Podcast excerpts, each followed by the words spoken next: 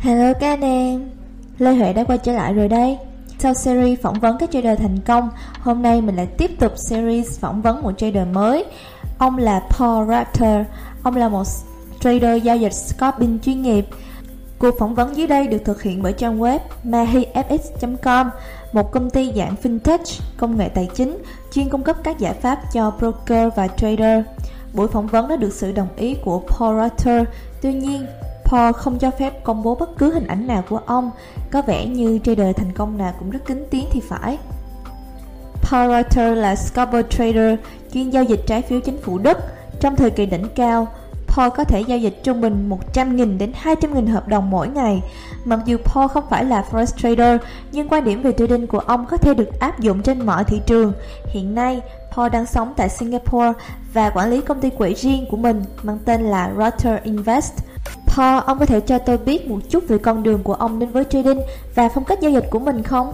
Tôi bắt đầu trading cách đây hơn 20 năm khi tôi còn là một tay học việc tại một ngân hàng ở Munich, Đức. Tôi đã trải qua một năm làm việc trong một phòng giao dịch tại Hypovereinsbank, Munich. Sau một thời gian, tôi được chuyển đến làm việc tại một công ty chứng khoán ở Frankfurt và làm việc với vị trí là một trader tập sự. Tôi chưa bao giờ đảm nhận vị trí như thế trước đây. Vì thế, tôi đã bắt đầu trade với khối lượng nhỏ qua cổ phiếu DAX trong khoảng 6 tháng trước khi chuyển sang trade trái phiếu. Và chuyện gì xảy ra tiếp theo? Tôi thực sự đã kiếm được lợi nhuận ngay từ thời điểm ban đầu. Không hẳn là mọi ngày, nhưng tôi chưa bao giờ có một tháng thua lỗ nào trong vòng 2 năm làm việc. Đó là một trong những thời điểm thị trường rất dễ trade. Công nghệ trading thời điểm đó vẫn chưa phát triển. Hầu hết khối lượng giao dịch đều tập trung tại London và Liffe, là viết tắt của London International Financial Futures and Options Exchange, sàn giao dịch quyền chọn và hợp đồng tương lai ở London, và sàn giao dịch hợp đồng tương lai Đức. Hầu hết là các trader chuyên thực hiện nhiệm vụ arbitrage, vì vậy đôi khi chúng tôi cũng có những bữa trưa miễn phí, ý là trade dễ ăn. Bạn có thể mua trái phiếu chính phủ Đức có thời hạn 5 năm và nó thường di chuyển chậm hơn so với trái phiếu chính phủ Đức có thời gian lâu hơn. Khi trái phiếu chính phủ Đức có thời gian lâu hơn mà tăng giá, thì trái phiếu chính phủ Đức có thời hạn 5 năm vẫn chưa có động thái nào di chuyển. Đó là thời điểm rất tốt để mua vào và ta chỉ việc chờ đợi thôi. Tất nhiên đó là một câu chuyện rất khác cho đến ngày hôm nay. Với sự phát triển của các hệ thống trading dựa trên các thuật toán và giao dịch cao tầng thì kiểu giao dịch này không còn mấy cơ hội nữa. Ông có được người nào chỉ dạy trong thời gian làm việc tại Daiwa Frankfurt không? Có chứ. Mặc dù người đó không hẳn là người thầy của tôi chủ yếu tự mình học tất cả mọi việc, từ những thứ cơ bản về phân tích kỹ thuật. Thực ra, người chỉ dạy cho tôi là trưởng bộ phận giao dịch và anh ấy kiếm được lợi nhuận gần như tất cả mọi ngày. Anh ấy không sử dụng bất kỳ indicator nào, chỉ đơn giản là vào lệnh theo cảm tính mà thôi. Anh ấy thường chỉ cho tôi những vùng giá mà mọi người thường mua và vùng mà mọi người sẽ thoát ra. Vì vậy, thoạt nhìn, nó trông giống như việc quan sát tâm lý của thị trường và học cách hiểu nó. Anh ấy không giao dịch nhiều. Ông có thể nói rõ hơn về những công cụ và phương pháp mà ông đang dùng không? Tôi đã thay đổi rất nhiều trong vòng nhiều năm qua và tôi đã dừng việc giao dịch ngắn hạn hay còn gọi là scalping. Tôi không giao dịch scalping nhiều nữa vì các vấn đề liên quan đến pháp lý và sự phát triển của các giao dịch thuật toán hiện nay. Như các bạn biết thì FBI hiện nay đang cho điều tra các giao dịch thuật toán vì các trader chuyên dùng giao dịch thuật toán thường gây ra lũng đoạn thị trường. Họ thường xuyên thực hiện cái gọi là spoofing, vào lệnh với tần suất gần 100.000 lần một ngày rồi đột ngột xóa lệnh nhưng không ai có thể ngăn cản họ. Vì những lý do đó nên tôi đã chuyển sang trade từ trung cho đến dài hạn với các thị trường đa dạng chứ không chỉ tập trung vào trái phiếu. Tôi luôn luôn quan tâm đến việc phân tích kỹ thuật. Tôi không phải là người theo phân tích cơ bản. Trừ những lúc tin ra, tôi sẽ ngừng việc giao dịch. Tôi tập trung vào việc thấu hiểu tâm lý thị trường như thế nào. Công cụ phân tích tôi sử dụng là đồ thị Point and Figure. Tôi đã sử dụng nó từ 20 năm trước. Những thứ như đường xu hướng, hỗ trợ kháng cự, tôi có sử dụng. Nhưng các chỉ báo như RSI thì không. Tôi không tin cậy chúng lắm. Với khung thời gian thấp, chúng không giúp ích gì nhiều. Điều quan trọng là hành vi của thị trường quanh các vùng kháng cự hỗ trợ. Cách giao dịch của tôi từ những ngày đầu đó là thường lấy thông tin từ giao dịch của mình. Thỉnh thoảng tôi bán ở giá thấp, sau đó quan sát xem có lượng cầu lớn tại khu vực đó không. Nếu giá được nâng lên, tôi sẽ biết có nhiều người đang muốn mua ở giá cao hơn và tôi sẽ vào lệnh mua lại. Đây là điểm khác biệt giữa tôi và các trader khác. Cho tôi hỏi một chút về giao dịch ngắn hạn. Với sự bùng nổ của các giao dịch thuật toán trong thời điểm hiện nay, ông nghĩ liệu có cơ hội chiến thắng nào cho các scalp trader không? Nếu tôi bắt đầu giao dịch trong thời buổi bây giờ, tôi nghĩ tôi sẽ chuyển sang trade trên thị trường ngoại hối, bởi vì có thể thực hiện scalp vài pip trong thị trường này, đặc biệt là thời điểm tin ra hay sau những bài phát biểu quan trọng nào đó. Nhưng thị trường Forex thực sự rất thiếu tính ổn định. Với các trader nhỏ lẻ, họ khó có thể đoán được hướng đi của thị trường, nhưng họ có thể tận dụng sự biến động của thị trường trong ngắn hạn để giao dịch scalping. Ông có từng trade Forex không? Tôi thực sự không trade Forex, nhưng tôi lại có liên quan đến thị trường này với mục đích chính là để quản lý tiền. Tôi có thể trade ngắn hạn với phương pháp breakout, phá vỡ, nhưng về dài hạn, việc xác định xu hướng chính thực sự rất khó, bởi vì thỉnh thoảng có những tin tức về các bài phát biểu, thị trường có thể nhanh chóng đảo chiều bất kỳ lúc nào. Một ngày giao dịch của ông sẽ như thế nào? Trở lại những ngày trước đây, tôi thường sẽ dậy rất sớm để tập thể dục một chút, ăn sáng và sau đó đến văn phòng lúc 8 giờ, theo giờ châu Âu nhé. Tôi thích giao dịch ngay vào thời điểm thị trường mở cửa, đây thường là thời điểm sôi động nhất trong ngày. Tôi thường giao dịch từ 2 đến 3 tiếng vào buổi sáng, sau đó là đến phiên Mỹ mở cửa 2 giờ 20 đến 2 giờ 30 giờ châu Âu. Lúc này sẽ có tin tức mới xuất hiện, đến 5 giờ chiều thường là thời điểm kết thúc vì phiên Âu sẽ đóng cửa.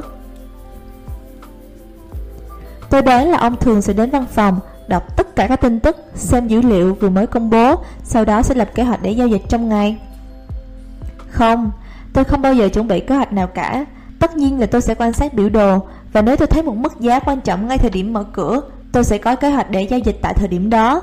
Nhưng thường thì không có gì đặc biệt, nên tôi cũng chẳng làm gì nhiều.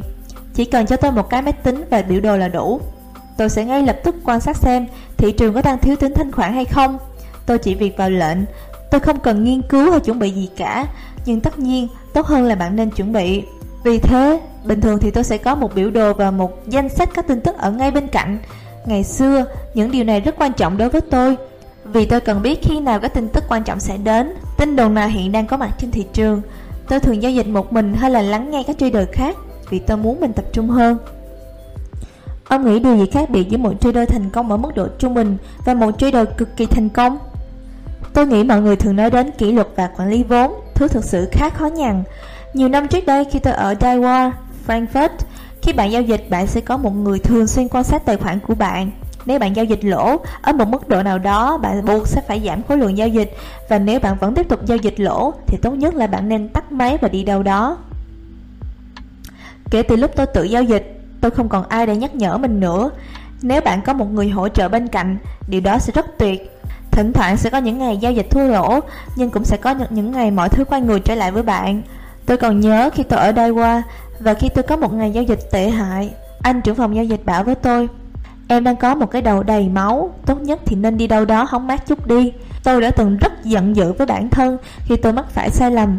Thỉnh thoảng tôi giao dịch vào những lúc không nên giao dịch, ví dụ như đó là thị trường mà tôi không quen thuộc. Tất nhiên tôi thường mất tiền ngay sau đó. Vì vậy, trong tình huống này, bạn sẽ cần quản lý vốn cho thật chặt chẽ, giảm khối lượng giao dịch hoặc dừng giao dịch một thời gian. Và nói về những trader cực kỳ thành công, họ thường là những người có cái đầu cực kỳ linh hoạt. Ví dụ, biểu đồ của bạn bảo bạn là giá sẽ đi lên, bạn vào lệnh mua nhưng giá không mấy nhúc nhích. Những trader này ngay lập tức sẽ hành động ngược lại với bạn. Họ hành động một cách phi logic.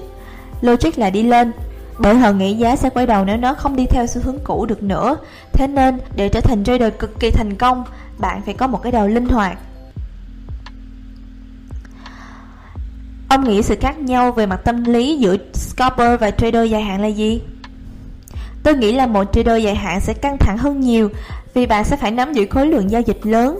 Lệnh có thể giữ qua đêm, nó có thể bị ảnh hưởng bởi tin tức bất thường, và bạn rất có khả năng sẽ sai lầm.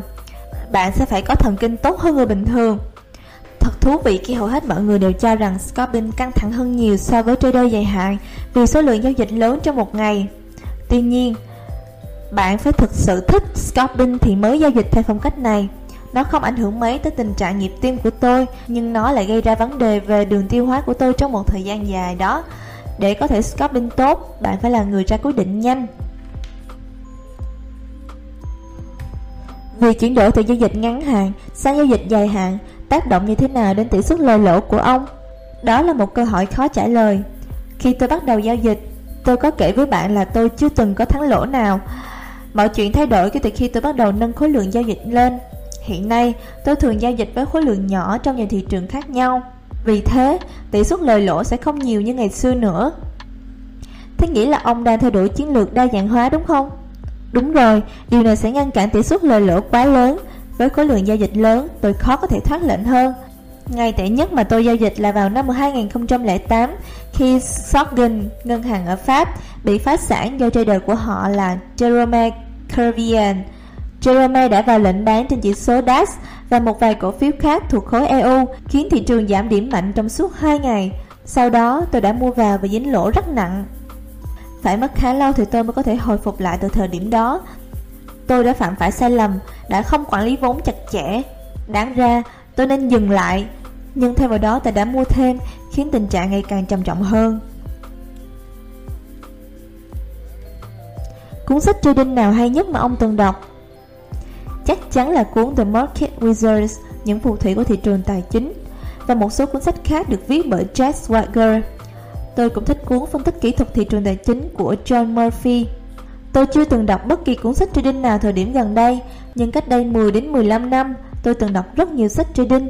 Tôi cũng từng đọc cuốn sách của George Soros là cuốn Alchemy of Finance, Giả kim thuật tài chính, đó là một cuốn sách rất tuyệt.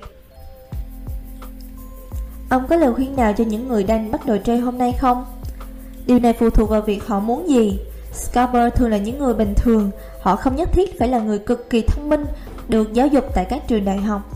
Với một anh chàng thông minh có ý tưởng hay về thị trường thì tôi khuyên không nên giao dịch Scalp.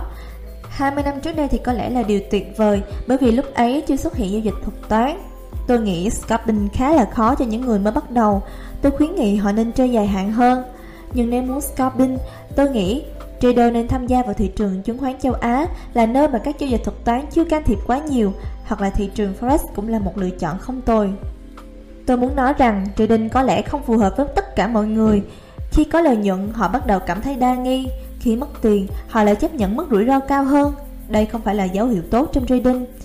Vì vậy, các bạn muốn xác định được phương pháp giao dịch phù hợp với mình, các bạn cần phải ra quyết định xem mình là người có khả năng chấp nhận rủi ro hay là người quyết định cực nhanh nhé. Đến đây thì mình xin được kết thúc video tuần này. Mình hy vọng sau khi xem xong video thì các bạn đã nắm cho mình những bài học kinh nghiệm từ một trader giao dịch scalping chuyên nghiệp, và sau đó sẽ xem xét xem đây có phải là phong cách giao dịch phù hợp với mình hay không nhé. Còn bây giờ, xin chào và hẹn gặp lại. See you soon.